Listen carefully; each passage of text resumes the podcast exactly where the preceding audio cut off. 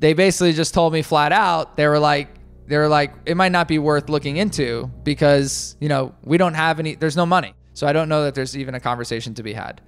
And it was at it was at that point where I basically said, I'll sign a zero dollar contract.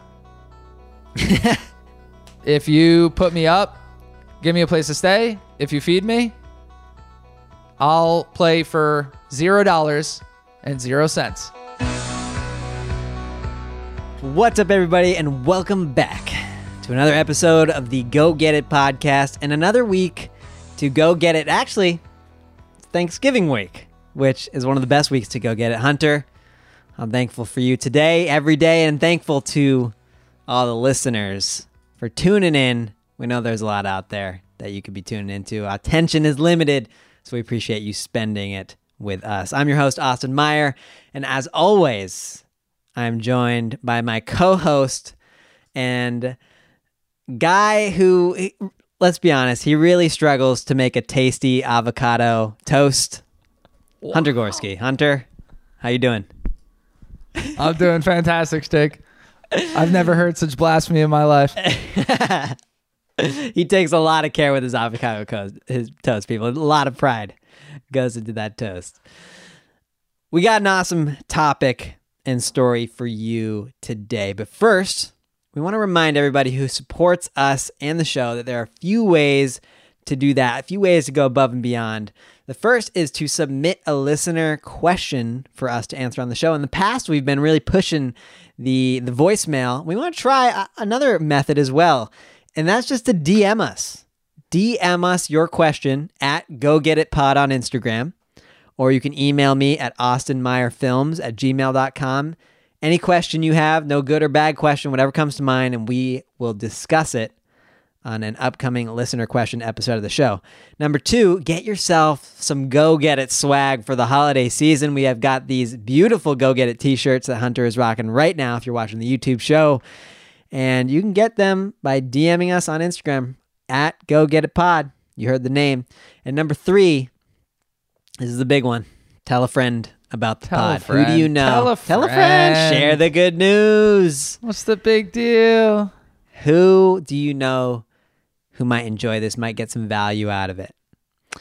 With that, let's jump into this week's story. It's actually a relatively recent story in life experience that Hunter had along the course of his career as a professional soccer player.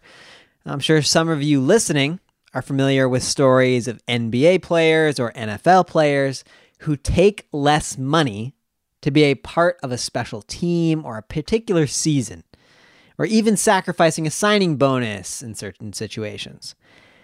But how many of you are familiar with a professional athlete signing a zero dollar contract? Well, you're about to hear one. Hunt, take it away. That's right. That's right. That professional athlete who signed a zero dollar contract is none other than your boy. and uh, I love to tell this story. It's an interesting story, but in reflecting on it, I think there's a lot to learn from it. And so I'm excited to get into this. But let me give a little backdrop to how this came to pass and why it came to pass. Um, so 2019, so just a couple years ago, I ended up going abroad for the second time in my career to play in Denmark.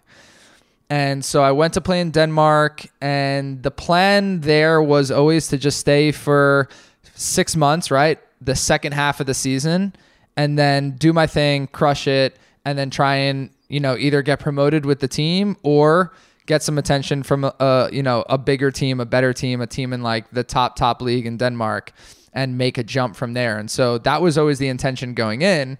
And as you know, Stig, it just so happened that a lot of other things started to evolve while I was in Denmark.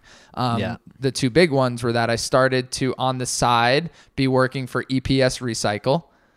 So shout out to EPS Recycle. It's a styrofoam recycling company that you know I I was very cl- I, I came to be very close with the family that owned the company and they were looking to expand operations into the United States of America into North America and so that was a really attractive um, opportunity for me because I would have been integral in that in that expansion plan and bringing it to North America. And so that was one of the things that was going on besides soccer. And then the other thing was um, partners. I I found partners and we were beginning that whole operation and bringing the board games over to North America to start, you know, to distribute those in the North American marketplace.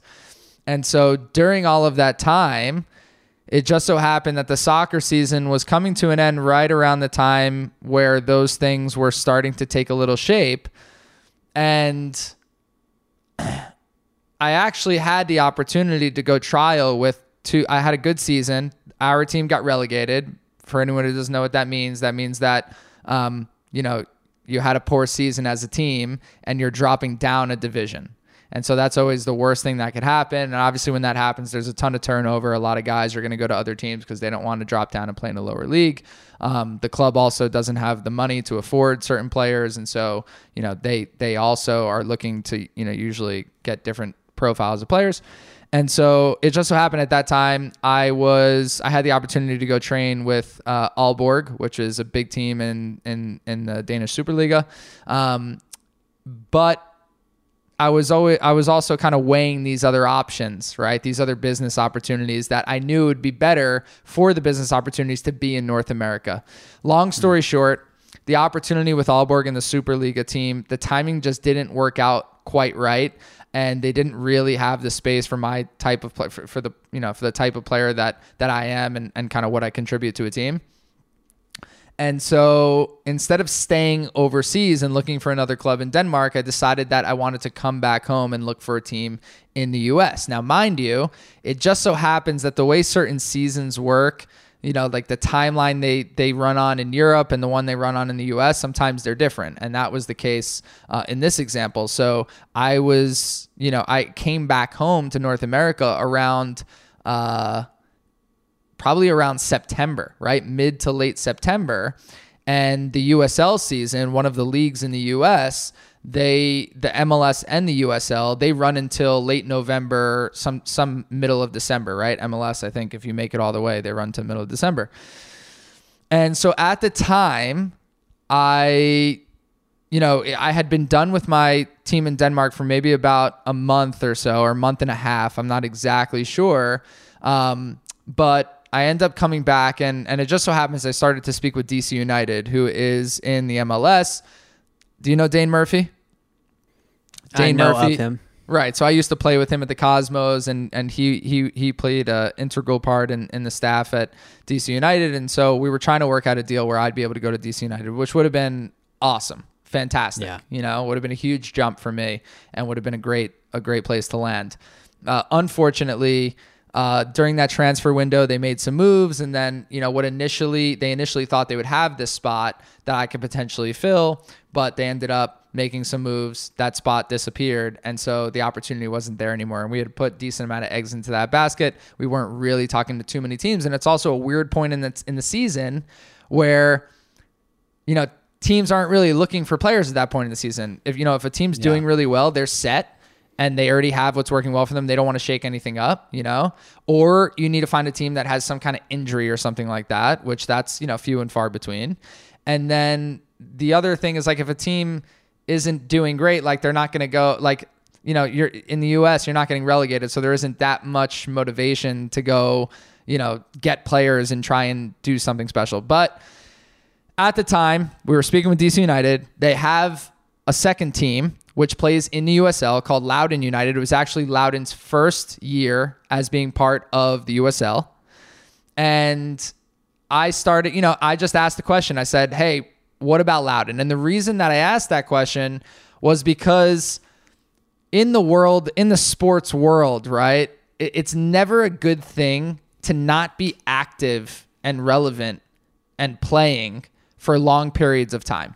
So if you hmm. go four, five, six months without playing, which is half a season, if you go a year without playing, it's tough if you're not top top and your name is out there and on everybody's lips it's tough to like really get good opportunities after that right because you're looked Right. at as a little bit of a wild card maybe somebody doesn't know exactly what they're going to get from you right Yeah, they're like, why was Hunter just sitting out six months? Why wasn't he playing for a team? That's exactly weird. if he's a great player why wasn't a team picking him up why wasn't he delivering Yeah. value to some team in the marketplace um, and so I asked the question after that conversation with DC and I. I said, "Well, what about Loudoun United? Can I go get some games there? And then you know I could be in the camp if you know if there's training sessions, I could go train with the first team. You guys can get a better look there. We could look at next year." So I just started asking those questions, and eventually that conversation started to be had, and they basically just told me flat out. They were like, they were like, it might not be worth looking into because you know we don't have any. There's no money, so I don't know that there's even a conversation to be had.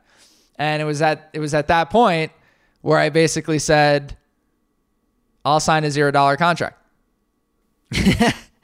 if you put me up, give me a place to stay. If you feed me, I'll play for zero dollars and zero cents.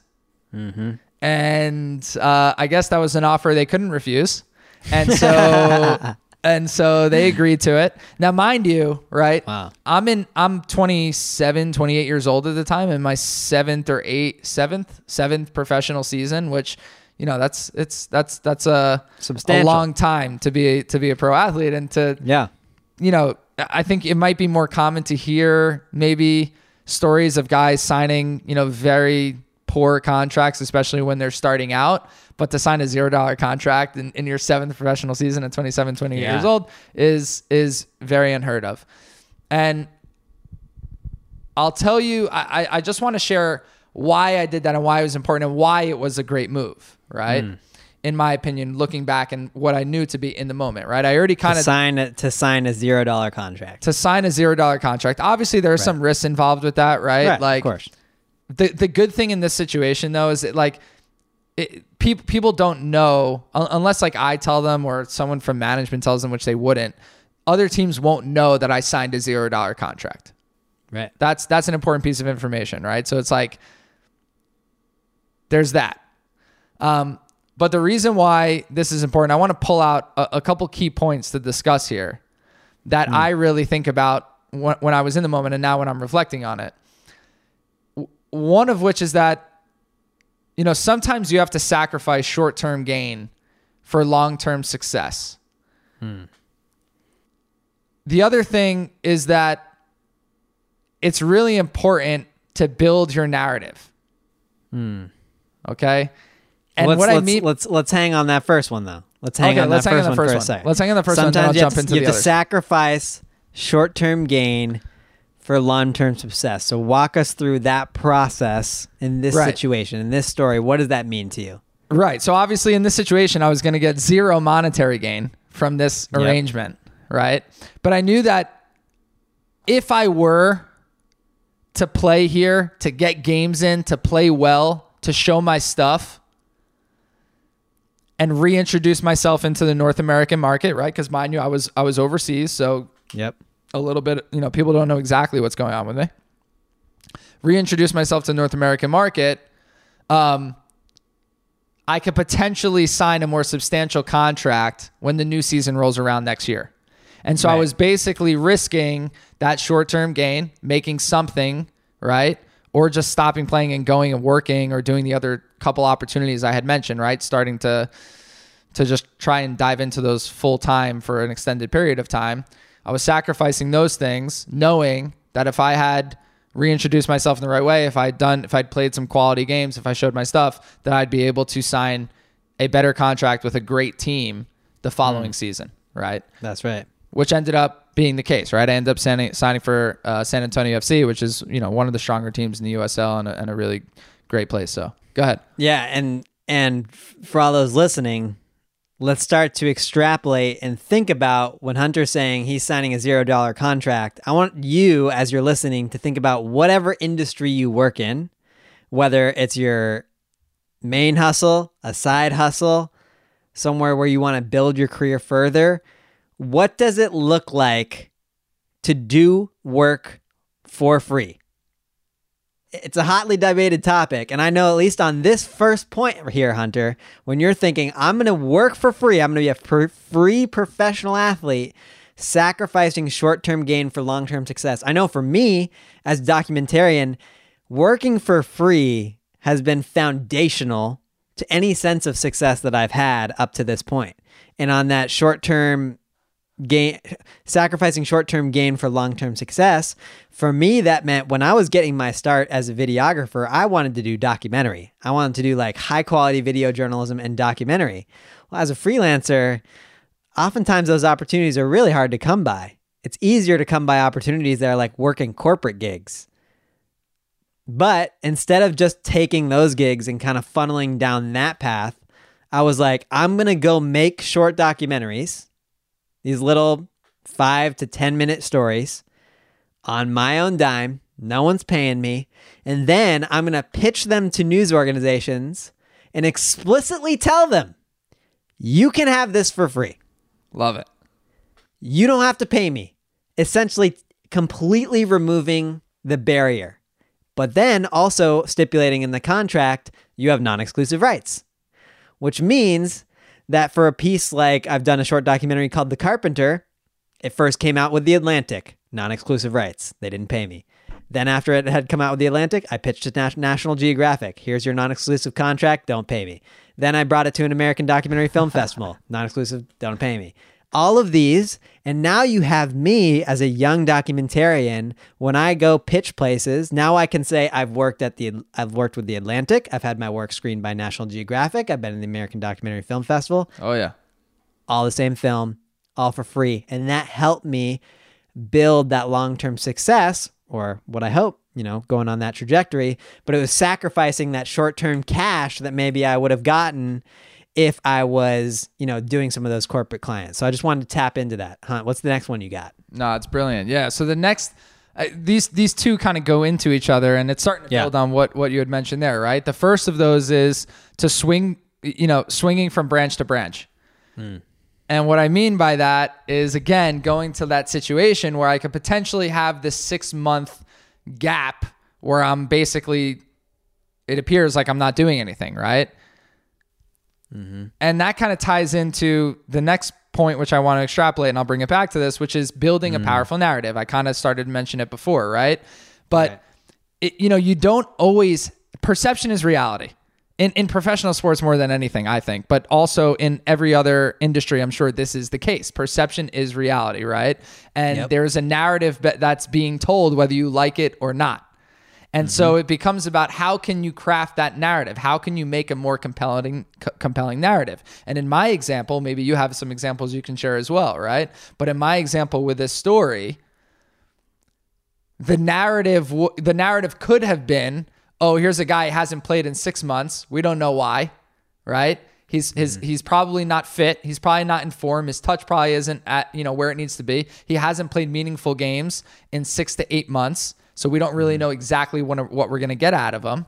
So mm-hmm. it's a mm-hmm. little bit of a question mark for us. Um, me being a prospective team that might be looking into picking me up for the next season, right? As right. opposed to what I thought would be a more compelling narrative of here's a guy who was playing overseas, came back to the US, was playing for another team because he came back at a weird time in the year, got some games in, did well. He's back available on the market. He's out of contract. He's played meaningful games. He's played abroad. He's played back in the US. He's back in the flow of things. He's fit. He's ready to go.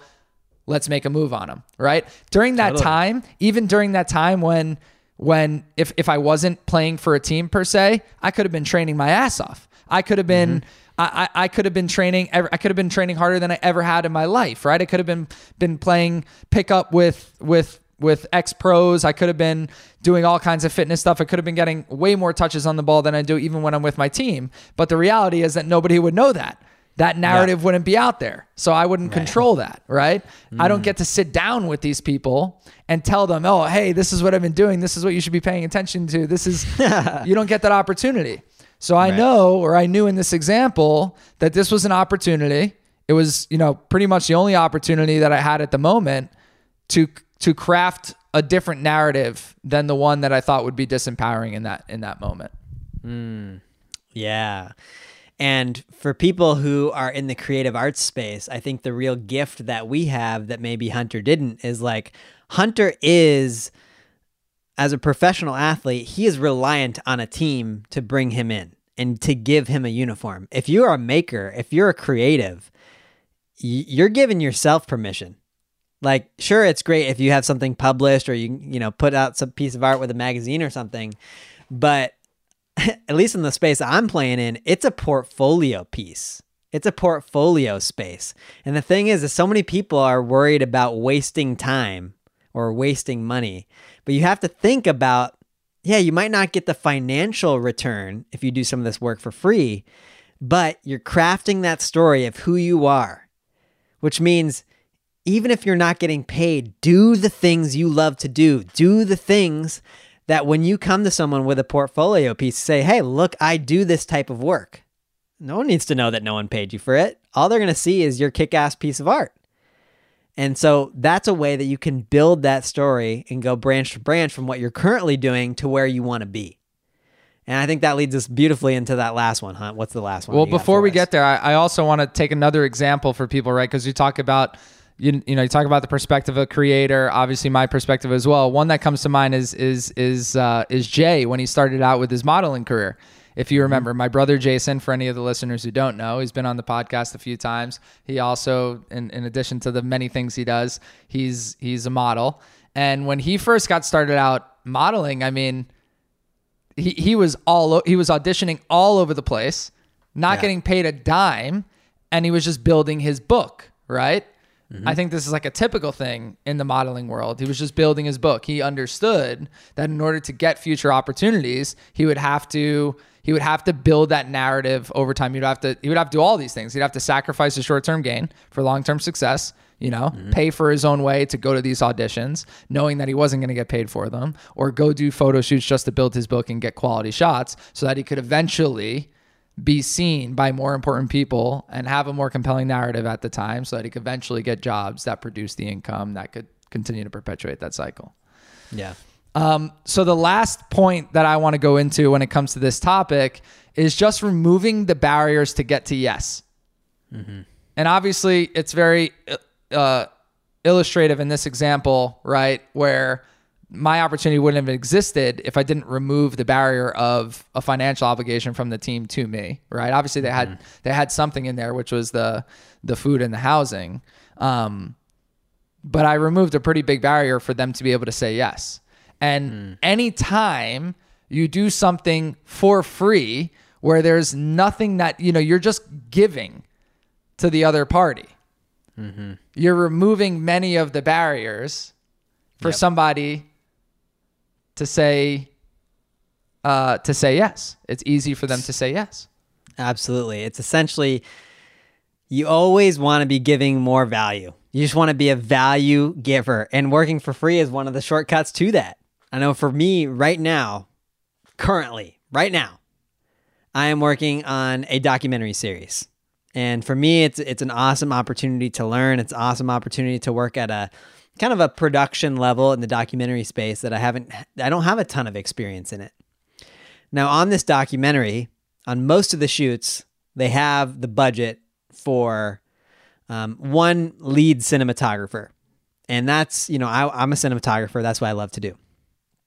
But they don't have a budget for two of us. If there was two of us, I'd probably get that call to come along and help with the lead guy who's incredible. He's amazing. But they don't. They have budget for a lead cinematographer and they have budget for a camera assistant. And now a camera assistant's role is typically you're there, you help set up lights, you help change the lenses, everything like that. Well, when I show up, I bring my entire camera kit, I bring my lights, and I shoot the entire day. Now, shooting the entire day, if the documentary was paying for that specifically, would be a lot more money than what they do as a camera assistant. But for me, I'm like, this is amazing. This is gold because I get to have more fun when I'm shooting. I love it. I'm building my skills. And every single day up I show up on set, I am offering them way more value than they're paying me.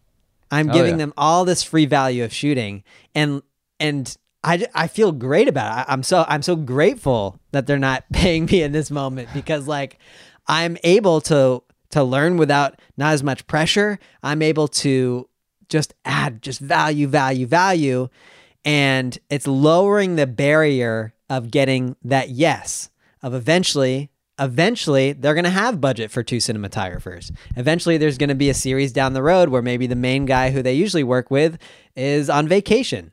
And who are they going to call? The guy who they saw every single day filming with them for the last couple months. Definitely. And so it's an amazing situation where you can get that foot in the door, the room where it happens, lower the barrier to yes, and start adding so much value. Definitely. And I just want to point out real quickly the the contrasting side because as we as you said at the beginning, right? There's there's a duality to this and it, and it, I'm sure there's people who debate this all the time, right? We're not necessarily advocating to everybody out there like don't get paid for what you do, don't, you know, don't don't appreciate the value that you bring to the marketplace. I think mm-hmm. you know, there's a time and place for each of these things, right? Like I, I know on the other side of this, somebody, you know, people can say you need to know your worth, you need to not undervalue services, you know, you are only as, right. you know, you're only as valuable as as, you know, what the marketplace deems it you know, in terms of monetarily speaking. Um, I, I, think it, it, a lot of this potentially comes down to to timing and some surrounding factors as well, right? Like the examples we're talking about, you know, these are these are calculated decisions that we're making, right? right. In my example, the surrounding factors are the fact that um, that I, I you know, during this time, it, I was building the infrastructure for my other businesses, right? So it was coinciding with that. So I had that kind of nice thing going on as well. And then also the location of this team was closer to home. So I was able to drive there.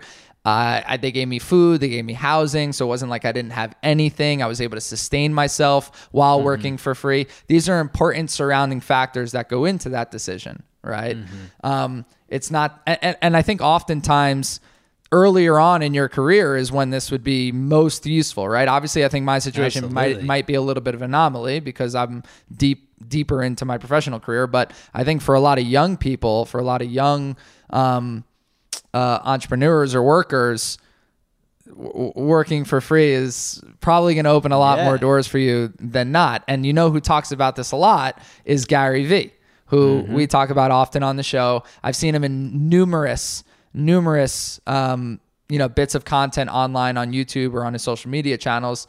He believes in this so whole, so wholeheartedly, um, working for free. He doles this advice out to entrepreneurs all the time, and he says, you know, what he says about it. He basically says like, you need to let people know that you exist, mm-hmm. and you need to show them your quality.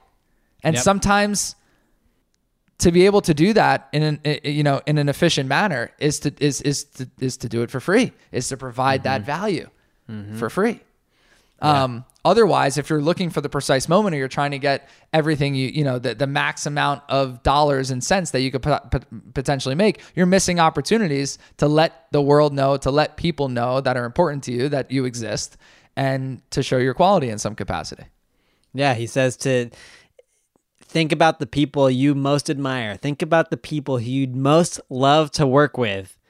Right now, most of us have Instagram where we could just open up that app and literally direct message them, I'll work for free. And you are lowering that barrier, letting that person know, I will give you value. I exist. And let me let me prove myself. Let me give me a shot. That's exactly what his what his cameraman D Rock did. So his right. cameraman D Rock, the guy who now, I mean, he he's He's famous in like the creator he's, yeah, space. exactly. That's he's famous yeah. in the creator space. D Rock is, and he got the opportunity by doing exactly what we're talking about. If you like type up, yeah. you know, into Google like D Rock working for free for Gary Vee, like you'll read an article on it. You could hear D Rock's like I actually read D Rock's like story with that. He basically just like he emailed Gary Vee, didn't get a response, saw a tweet that he tweeted tweeted back at him, didn't get a response. Eventually, like I think sent him another email and basically just said, "Hey, here's a free piece of content. I'd love to come shoot like uh, I'd love to come shoot some free material of you. Like just hang out for for an hour, just shooting some awesome content, make you something. And if you know if you end up using it, great. If not, no problem. And he ends yeah. up doing that. It was called Clouds in the Dirt, right? We did an episode called Clouds in the Dirt, and mm-hmm. uh, I think that was the first piece of um, content filmed by D Rock. And then after that, Gary Vee offered him a job, and the rest is history. And now he's now he's huge. Right. and of Um, course, if he were to say like, "Hey, pay me a certain amount of money and I'll and I'll come make you content," Gary would be like, "No." Like there's just no, there's just no way. Now, one thing I think that's important that you brought up here, Hunter. We're talking about you have to be in the these are calculated decisions. You have to be in the right circumstance for this. It's not for every circumstance. But I will say again, in the creative space, I hear all the time from videographers, photographers, artists that like know your worth, don't charge too little because you're bringing the whole industry down. And I just think I just like don't agree with that. I just don't. I just don't and I think it's people often are saying that who are the people who are kind of like insecure about where they are in the industry and they don't want people who are new to come and steal their business. They're people with a scarcity mindset, not an abundance mindset. And for people who are on the come up, for people who are just starting out, you got to do what you got to do to get seen, to get that foot in the door and to start working. And oftentimes it comes from doing things when you're free. And when you are just starting out, if no one is willing to pay for the thing you do, your work is worth nothing. so if you're a photographer and you want to sell photos and no one's coming knocking on your door to pay for them, your work is worth nothing. So free sounds like a good deal. And you're going to get value in return. So I think in the creative space, I just see it demonized so much working for free. And so I'm here right now, just want to advocate for finding the moments where you can really benefit from it because I speak from personal experience saying that it has been very foundational to to my career thus far. Awesome, man. And before I jump into the Go Get It Challenge, I want to share because I was watching it. Uh, I actually watched it today, and it was a really nice example that I think kind of, in, in a different context, solidifies some of the things we're talking about and gives people you know, maybe something relatable to hold on to when it comes to this concept. So it was again Gary Vee. He was taking a, a call from a random person that he was, you know, that, that was looking for some advice, looking for some help on a situation.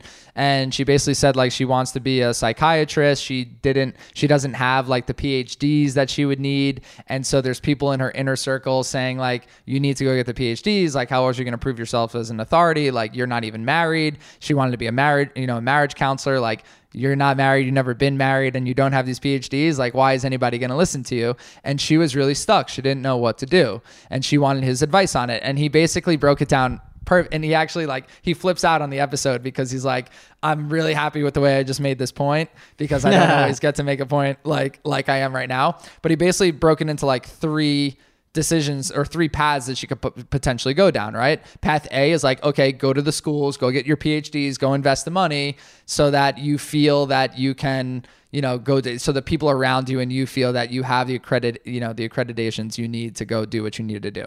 Option two is sort of like what you just said. Mm-hmm. Go on, go, go find the top five psychiatrists or marriage counselors in the field and go work for them for free and go you know see eventually if you can take a small percent of something or if you can you know or if you can cite if you can uh if you can kind of you know spur out from there and get your own thing going right so that would be another one to kind of ri- ride on the coattails there a little bit provide value to whoever those you know to whoever those mentors would be for you and then kind of go that path and then he said option three is to just go find five couples and just work for free. Just tell them you will do it completely free of charge. Worst thing that could happen, they just say, "Hey, you're, you know, you have no idea what you're doing. You're not good at this at all, and whatever." Best Right. thing that could happen is that one, two, three, four, all five of those people, they love their experience, and then you just go work off the word of mouth. They go tell Exactly. four, three, four, five other couples, and now all of a sudden you're in business. And then you know, if enough people respect your work, it doesn't matter what you know what what pieces of paper you had. You have mm-hmm. authority because of these testimonials. Right. And so those are the three options. And he just very clearly says, like, hmm. to me, option three, that's the way you go. Mm-hmm. That's really So in that example, there's there's two there's you know two options you can go with with the working for free, right? Whether it is you know actually working for someone for free, or whether it's providing your services for free and then building off those testimonials to to to establish your authority. That's awesome. Hunt, let's hit him with the go get it challenge, huh? Let's take it to the go get it challenge, everybody. Uh, this one, it's a bit conditional. So if you don't fit into this condition at the moment, just put this put this in the back pocket for one day when you need it, and make sure You take the challenge when the time comes. But it's pretty simple. We've been talking about it all episode. Work for free. Sacrifice the short term come up if there is something to be gained from the experience, especially if you wouldn't have the opportunity otherwise. Go work for free for someone in your field who crushes it, or go provide a service for free and build on the testimonials, just kind of like I mentioned. And if you don't know where to start, look up the story of D Rock. You'll see. Hi, John Doe. My name is blah, blah, blah. This may be a crazy message, but you know, I'm a big fan of your content. I came across XYZ and I'd love to produce some content for you, or I'd love to do whatever it is for you, um, completely free of charge. Shoot your shot. Shoot your shot. And just like D Rock, and we've probably talked about this in previous episodes, if you don't hear anything back, be persistent. Don't be annoying, but be persistent and keep shooting your shots because at some point, you'll remove all the barriers to a yes. And somebody will just somebody will just say, okay, let's do it. Like, yeah, Like, let's, let's just Why see not? what they are. I get a about. benefit for doing absolutely nothing. Sounds good to me. So that is your go get it challenge for the week. And with that, Stig, you know what it is, bro. I know what it is. Go get it. Go get it, folks.